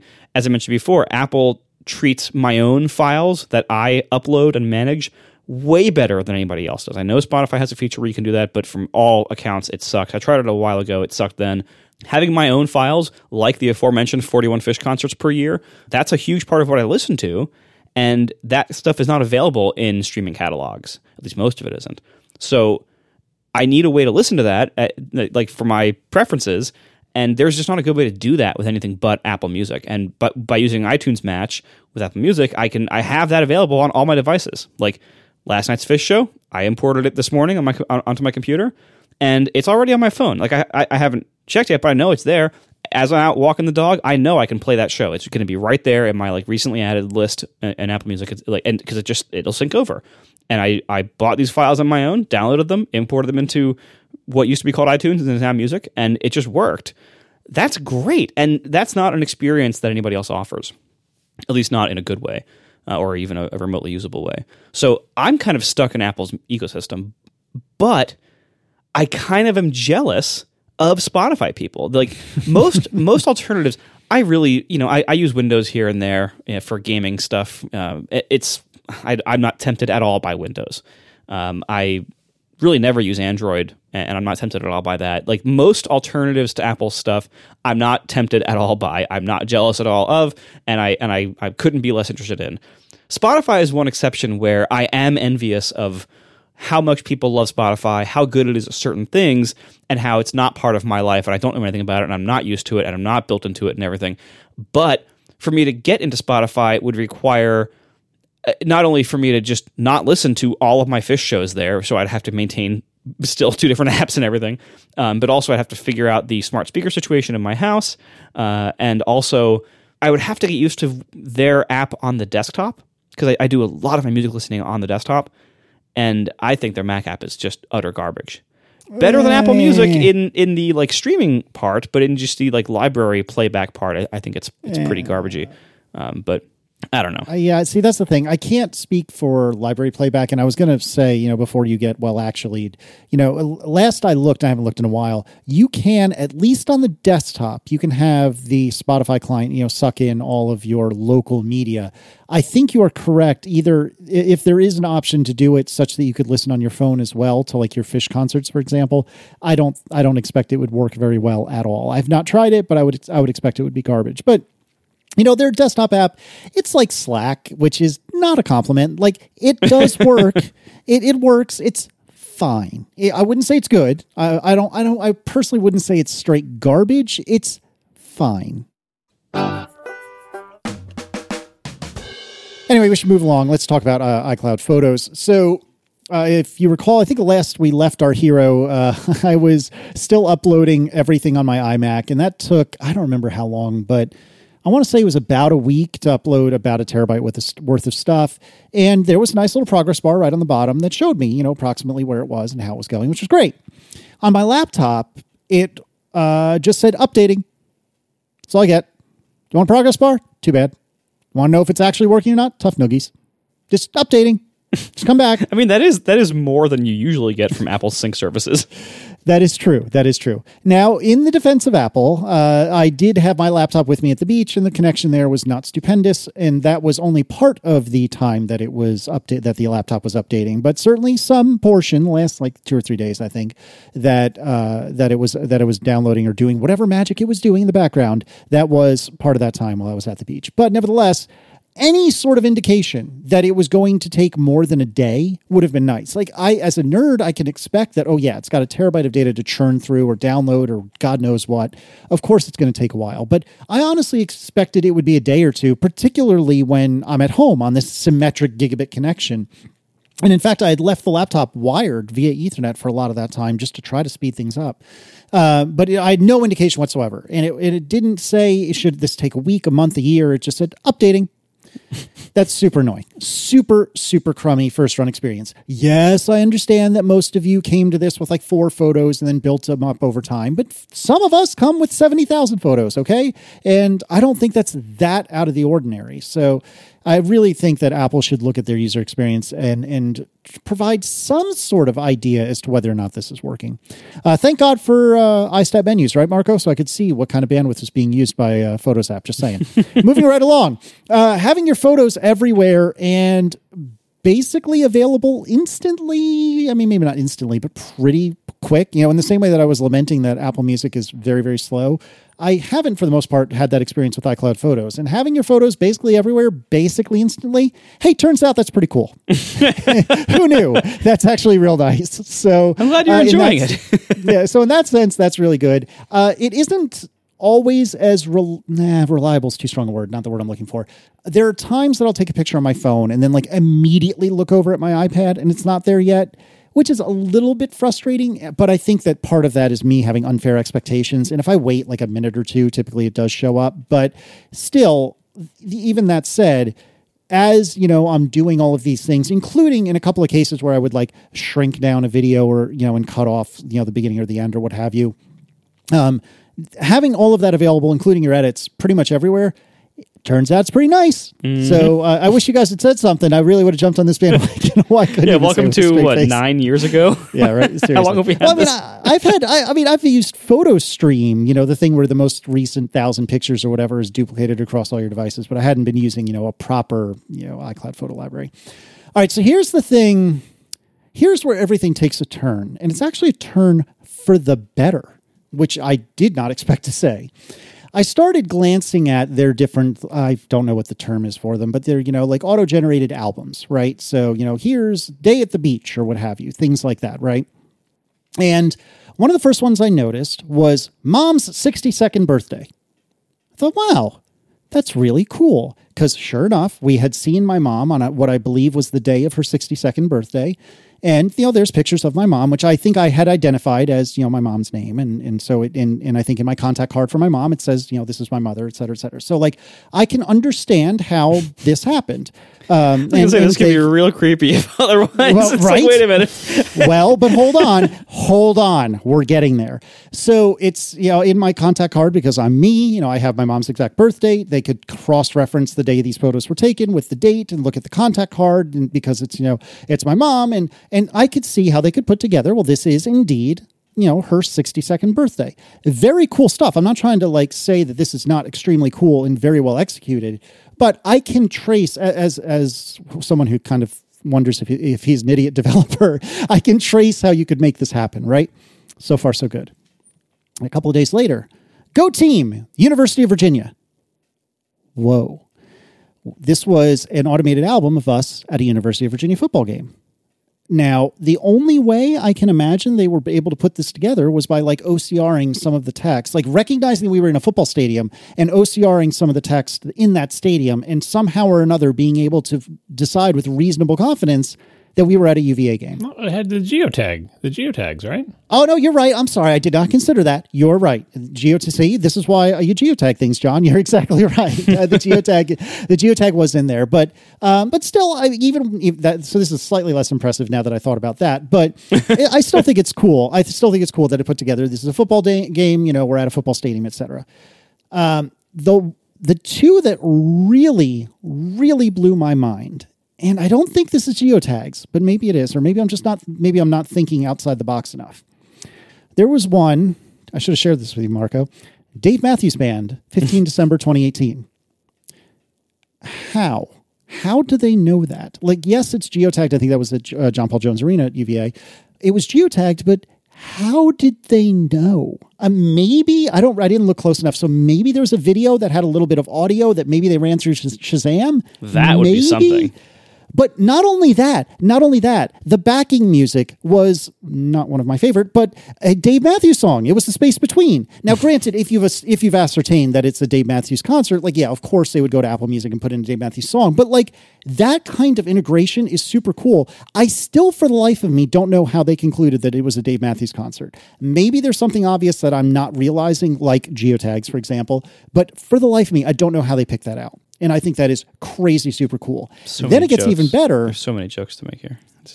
So then it gets even better. There was a different uh, concert. I went to what was up until they broke up, my favorite band, Mute Math. There was a concert we went to wherein we had like paid for early access and we got to watch like the sound check and so on and so forth. I don't have any fing idea how they figured out that it was a Mute Math concert. Like none, zero, zilch. How how the f- is that possible? How is that possible? Like this blows my mind. I want someone to explain to me how this works.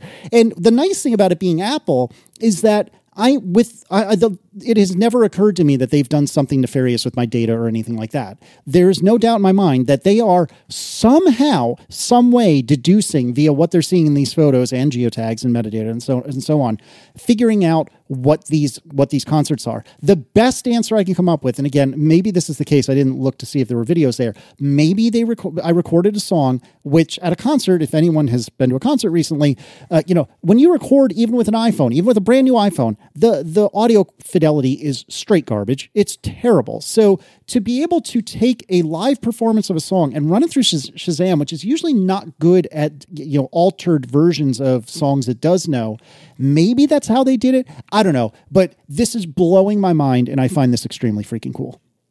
Uh, I'm putting. Uh, I put. I was just looking through the memories because I usually don't look too much into them, but uh, every once in a while I'll see them like in a widget or something. I just put in our Slack one of the ones that often comes up for me or variations on this. Like, because if you have Apple Photos for a long time, you start to see themes or trends. Do you see it in the Slack channel? Four-legged friends and it's pictures of my dog it's like yeah you're right apple i do take a lot of pictures of my dog so if you're gonna do that i mean it's it's mostly for one-legged friend but this i get this stuff like this a lot too check out the next one i just put oh, in. Oh, that's magnificent. That is- okay, so let me paint a word picture for you. So this is memories, and there's a a lovely rectangular photo of underscore David Smith, and then the text written on this memory. So the title of this memory is in all caps underscore subtitle over the years. Because I guess it's because I have underscore written as his nickname and his contact Yeah, yeah, yeah, card, yeah, yeah. and I do have pictures of him over the Yep. years, right? it makes That's me so good. I kind of like, and the thing is, I I don't think I have more pictures of underscore than other people. Certainly, I don't have more pictures of him than people in my family. But this is what it chooses to make. We me have to use this as the chapter art. Oh, it's so Feel good. free. You, you've got to. You've got to. Oh my Uh, god, that's yeah. It- magnificent. a lot of people find those things impressive, and it's nice when like just to see a little thing. It's kind of like the photo widget. Like it's very similar to the photo widget. The photo widget. The reason a lot of people like the photo widget is it will pull photos out based on whatever you know, sort of simple machine learning algorithm that says there's a bunch of people who you have lots of pictures of who are facing the camera and smiling, right? Like you can do things like that. It's like this looks like a good picture, right? As opposed to a blurry one or somewhere where you can't see any people or whatever and it just it pulls them out of your giant library of pictures. And you say, "Oh, I haven't seen that picture in years, or I haven't thought about that thing in years," and it gives you a good feeling, and that's why people like the photo widget. Because we have a lot of photos, and most people don't do what I do and meticulously go through and arrange them and do it. Like you, you just people don't have time for that, or they're not interested in it, and so they can do that for you. And these the memories are the same thing, but instead of just finding one picture and put, throwing it up there, it'll you know do like with Casey's saying, it'll make a little slideshow. It'll come up with a fun name, four-legged friends, you know, fluffy pets. Or I was going through this bunch of ones, Disney World. Obviously, you know, you don't doesn't take much to identify Disney World, like especially things where lots of people have been, or if there's a geotag and they know you're in Disney World or whatever. They can make albums in a way that is convenient. It's not the same as what a human would do because if you look through some of the pictures, you're like, oh, I wouldn't have picked this one, and you know, this is not the way I would have done it. But you're getting this essentially for free, and it, like Casey said, you have the confidence that it's like they're doing it on device, and it's not like they're not transmitting it back to Walt Disney Company or selling access to Walt Disney to let them know how many people have been at Walt Disney World. Like it's just that's not Apple's business model, right?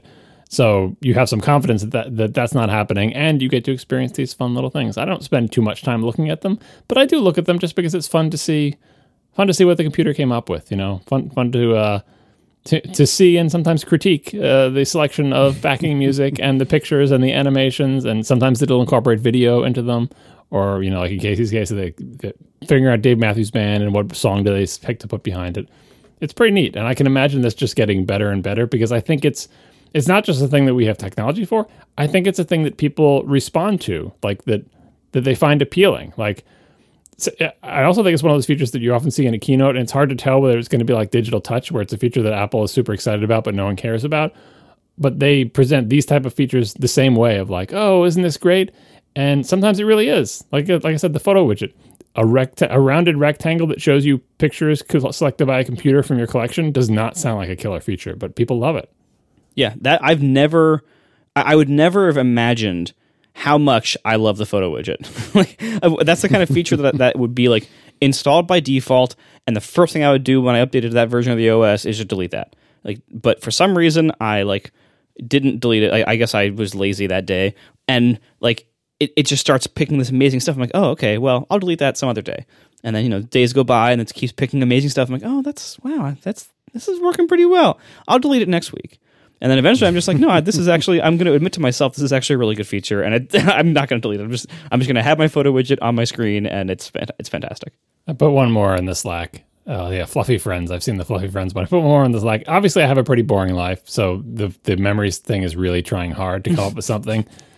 Uh, based based on my location and things I take pictures of, it came up with a memory called "Meals at Home," and it has a picture of my plate from Thanksgiving 2020. You're right. You're right, Apple. I do often eat food in my house. That's delightful. Meals at home. That's that's almost like sad. It's like lonely. Meals at home. I mean, I didn't eat that alone. It was a family thing. Yeah, and that's a and I have to say that's a good looking uh, Thanksgiving plate. If I do say so myself, that's exactly what I want on Thanksgiving. It's all featured on that plate. It is pretty good. And I also am paging through now. I see see one for Aaron and I's 10th anniversary, which sure enough was on our 10th anniversary. And that one, like things like that are they're still impressive, but they're less impressive because in I knowing me, I probably have my anniversary in my contact card, even though I do remember it offhand. But um, but I, you know, it looks at the card, it looks at the date the picture was taken, says, oh, okay, sure enough, that's the 10th anniversary. That one like I still think it's cool, but it doesn't it doesn't blow my mind. But freaking figuring out mute math and Dave Matthews Band, I don't understand how that happened, and and I kind of wish I did. Uh, the only thing that does kind of stink about this is I forget what it was I was trying to send but I think it put together like a, a, montage, a video montage from our beach trip. I was trying to send it, I think, to Aaron, and it had some sort of completely arbitrary but you know reasonably catchy music associated with it. And then I went to share it, and it said something to the effect of, "Well, you can't share with that music. Pick, pick different music." Eh. well, Wait, was this before you, you were an Apple Music subscriber? No, this was literally earlier today. Oh, so okay. so I guess because it's baking the audio into the video, it does. They, I guess they didn't have rights for that particular song. But if that's the case, then like don't freaking use that song. Yeah, right. like, I so that was a little bit of a letdown, but well, but it makes sense. Like if if the most common case is that you simply enjoy this on your phone yourself, sure. mm-hmm. you know. But no, all in all, like I I I really shouldn't say this publicly because I'm going to get shamed by everyone, but I am glad that I listened to literally the entire internet and have finally joined uh, iCloud Photo Library. This so far has been going really well. The search is not nearly as good as Google Photos, uh, which is a bummer. I forget exactly what I was looking for, but I think I was looking for. Oh, it was a picture of me, which you spoke about on the show many years ago, I think. A picture of me when I was a kid at that Lamborghini dealer. And I think I searched for like Lamborghini. It didn't work. I think I searched for like exotic car something like that. And I came up with, I shouldn't say it didn't work. I came up with Lamborghinis, if I remember correctly. I came up with exotic cars, but I didn't come up with the specific picture I wanted.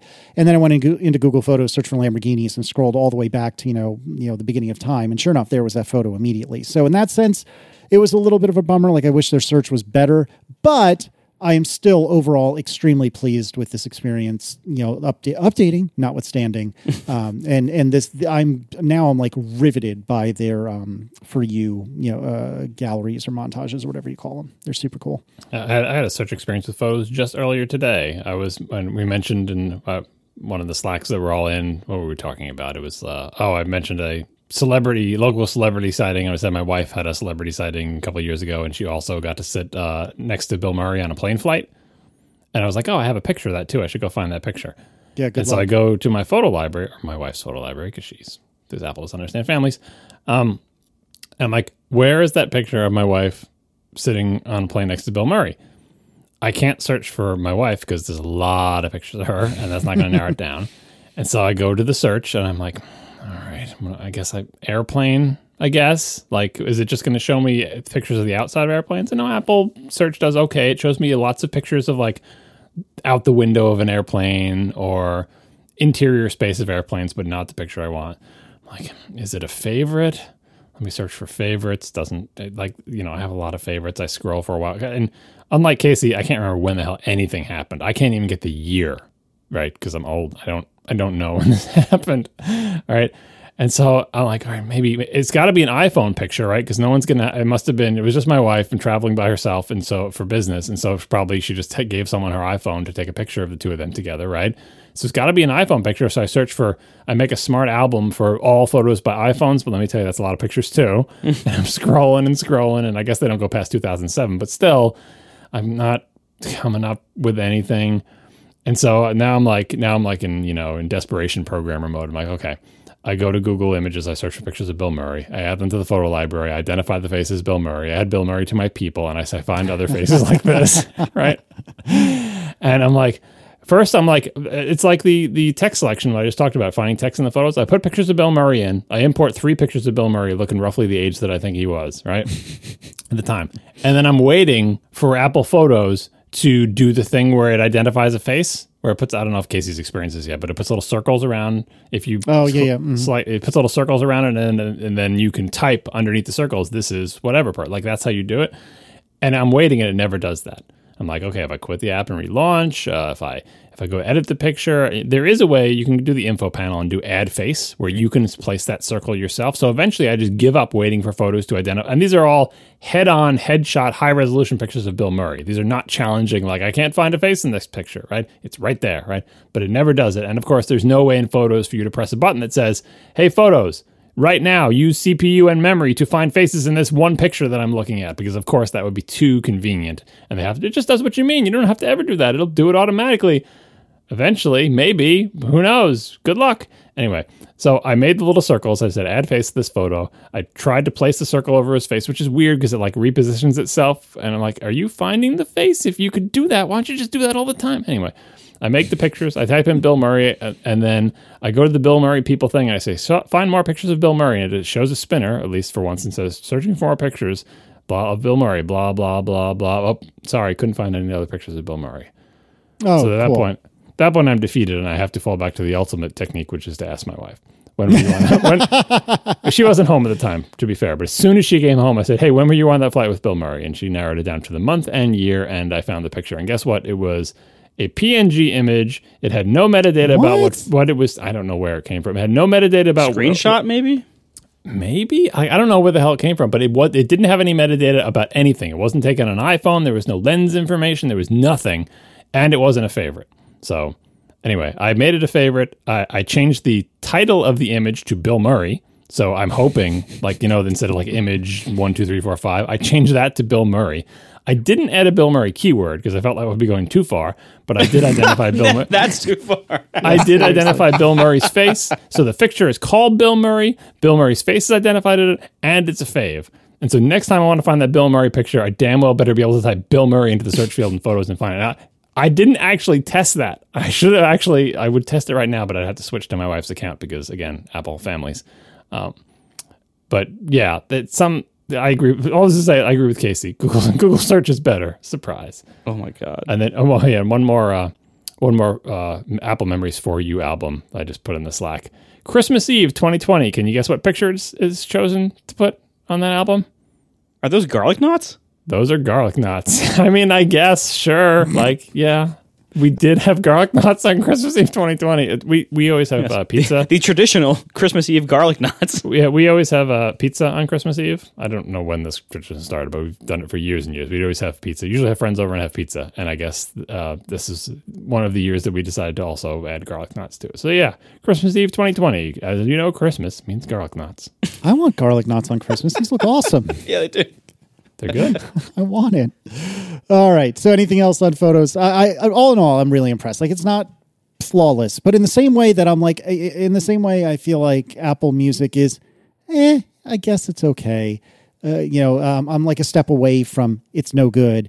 It, with Google, with or I almost said Google Photos, with with iCloud Photo Library, I'm a step away from this is amazing. Like if search was better, I think I would be a million percent in on uh, iCloud Photos. I, we will talk more about this in the future because I think it's time to start you, having you do things with your photo library. I know it's nice that Apple is doing things with your photo library for you, which is cool, but there are things that you can do. So we'll get into that in future. Yeah, there's things that you could do too, John. You could geotag your photos. That's something you could do. Most of them are geo. I think I think my geotag thing is actually working. Like my Bluetooth pairing with my new camera, I'm pretty sure it's actually working. I should go check, but I think all my photos are now geotagged.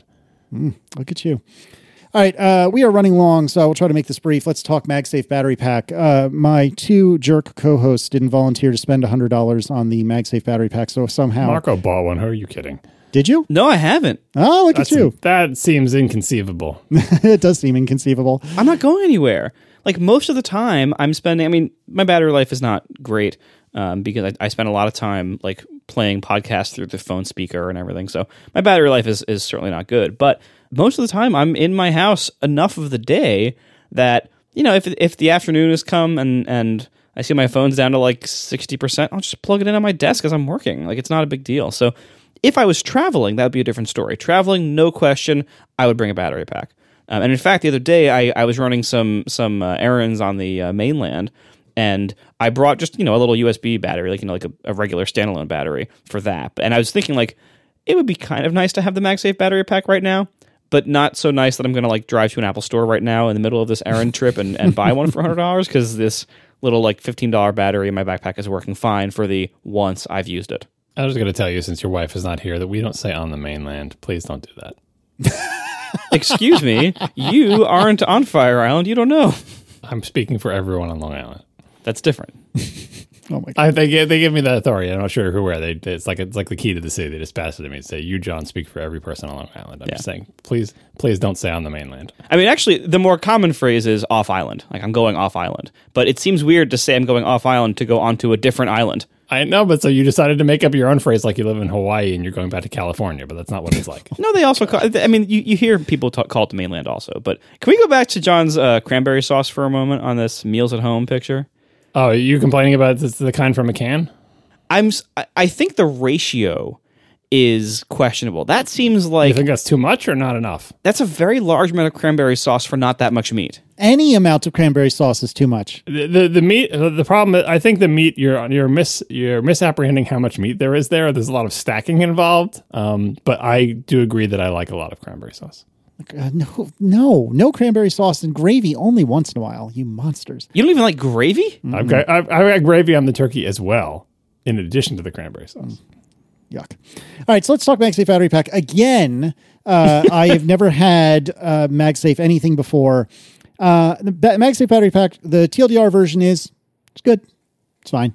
Uh, the long version is the long version is. Uh, d- d- let me ask you: Is it impossibly easy to twist a MagSafe connected thing? Because I I'm looking at this like magnifying glass looking you know top of the MagSafe battery pack where you've got the circle of that that seems to be the area that the Qi charger is within, and then you got that like little stump coming off of it.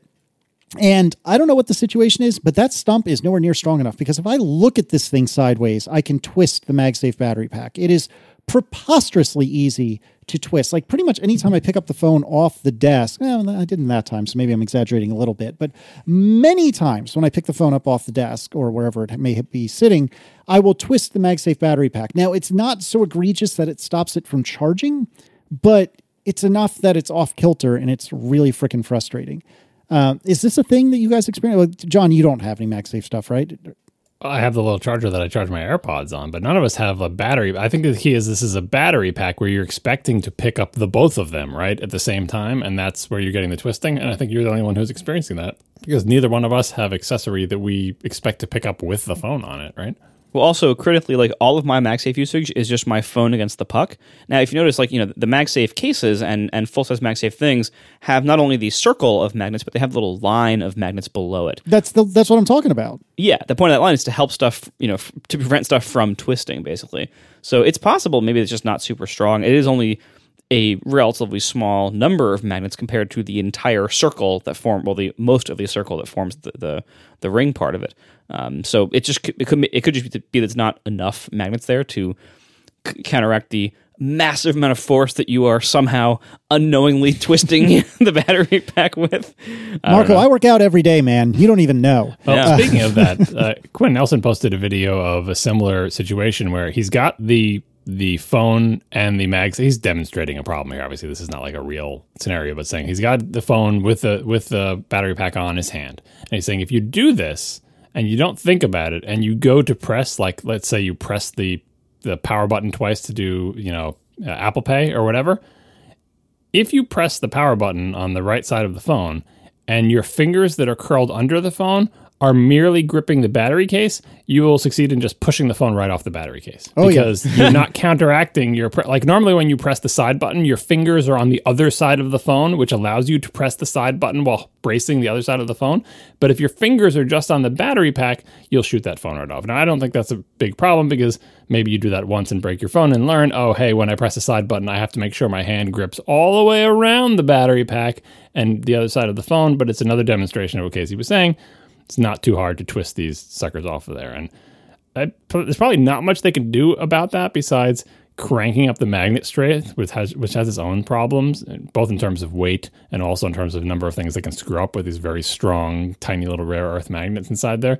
Because the the underside of the battery thing, in case you can tell me if if it is as it looks, seems to be like grippy rubber. So they're trying to do as much as they can with the sandwich closing force and make a friction surface so it doesn't slide, but like how how tacky is that surface, Casey? Not that tacky. It's considerably less tacky than the like um what is it, the plastic official Apple like plasticky iPhone cases? You know what I'm talking about? What's the term? Silicone. Yes, thank you. Uh, those are way tackier than this. It feels vaguely similar, but but not nearly as tacky. And then the the exterior portion is even less tacky still. Um, yeah, so that that's a little frustrating. Um, coincidentally when i first got it i had not done the compulsory update to my iphone and so it when when i plugged it or i shouldn't say plugged it in when i stuck it to the back of my iphone uh, it did show up as like a second thing in the bat or you know whatever an additional thing in the battery widget but comically it didn't show up as the magsafe battery pack. The iconography was a lightning connector and I was like, wow, that's really weird. I thought it showed MagSafe there. And then I did the software update on my phone, and sure enough, it worked as expected. But I found that very funny that that was what it fell back to. Um, in terms of like in the pocket, it's fine. I mean, I have dude pockets, so it's you know they're they're much more spacious than your than your average average uh, women's cut clothing. Uh, I don't have a big problem with it. The weight, like it's it's not insignificant, but it's not terrible. Um, I think you know, I, I I'd had it on my phone for day to day use for the last few days just to kind of get used to it and have something to talk about tonight. I don't see myself using this really very often at all if I'm not traveling. I haven't yet tried using this as a bedside uh, like Qi charger, which is something that I use. I, I, I use a standard Qi charger at home, not MagSafe, but a standard Qi charger on my bedside table at home. But when I travel, I use one of those. Uh, I think it's an Anker, like you know, five USB A port dinguses, where you know I have a, a bunch of Lightning and and um, and Apple Watch cables hanging off of it, and I don't love that. And so if I connected this to my uh, my Anker dingus and then just set my phone on there to charge overnight, I might like that. However, and I haven't had the chance to confirm how the behavior is when it's plugged in, but when the phone, or excuse me, when the MagSafe charger is just freeball and it's not plugged into the wall, it says that it will not charge the phone past 80%, or excuse me, 90%. And I'm curious if, if I use this as like a de facto bedside charger, would it go to the full 100% or would it still cap itself at 90? And I'll have to follow up next week on that. But assuming it will charge to 100%, you know, when it's plugged into the wall and so on and so forth, then i, I could see this being really useful for travel for sure. Um, it definitely depletes, you know, the, the, the MagSafe battery depletes faster than I would have expected. Um, but all in all, I do like it. I, I don't know that I would generally have spent $100 on this thing, but in the future world, maybe one day, eventually, when we can travel again, have I mentioned get your vaccine, please and thank you? Uh, when we can all travel again, I can see this being super nice. Uh, but until that point, it's fine. Thank you to our sponsors this week, Fastmail and Sanity.io. And thank you to our members who support us directly. You can support us by going to atp.fm slash join. Thanks, everybody. We will talk to you next week. Now the show is over. They didn't even mean to begin. Cause it was accidental. Oh, it was accidental. John didn't do any research. Marco and Casey wouldn't let him. Cause it was accidental. Oh, it was accidental. And you can find the show notes at atp.fm. And if you're into Twitter, you can follow them C A S E Y L ISS, so that's Casey Liss, M A R C O A R M E N T Marco Arment, S I R A C U S A Siracusa. It's. Accidental.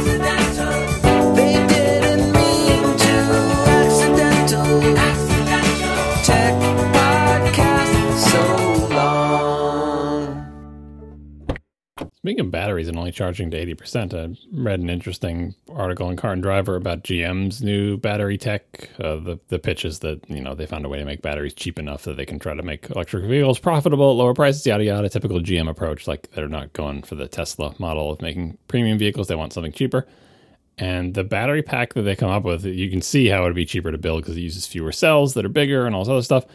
Uh, but one thing they say about it is that they're uh, unlike pretty much every other car maker they're not going to recommend that you avoid charging it to 100% like most cars like and most macs now do the battery optimization thing where they say it's better if you don't charge your battery to like full full capacity and it's also better if you don't like discharge it all the way to zero. Like try to stay in that middle band for better battery life. And gm says we don't have that problem with our batteries. You can charge them to 100% all the time and it will be fine and you know, and it'll go 250,000 miles or something like that. This could be bluster. These things don't exist in the real world yet. I think the first vehicle they're out is the new giant, like five bajillion pound electric Hummer that they're coming out with. But it certainly is interesting. I would love for that to be on my laptop because now that I have laptops in the house that do that, I leave it turned on because I, you know, like, well, this will extend battery life, but I feel kind of bad about it knowing that my laptops are all like only at 80% battery. It just feels like, I don't know. I wish they would just lie to me, like, like some cars do, and tell you the, the tell you it's at 100 percent when really it's at 80 percent, just to sort of preserve battery life that way. It just doesn't feel good. So I hope I hope battery technology gets better soon.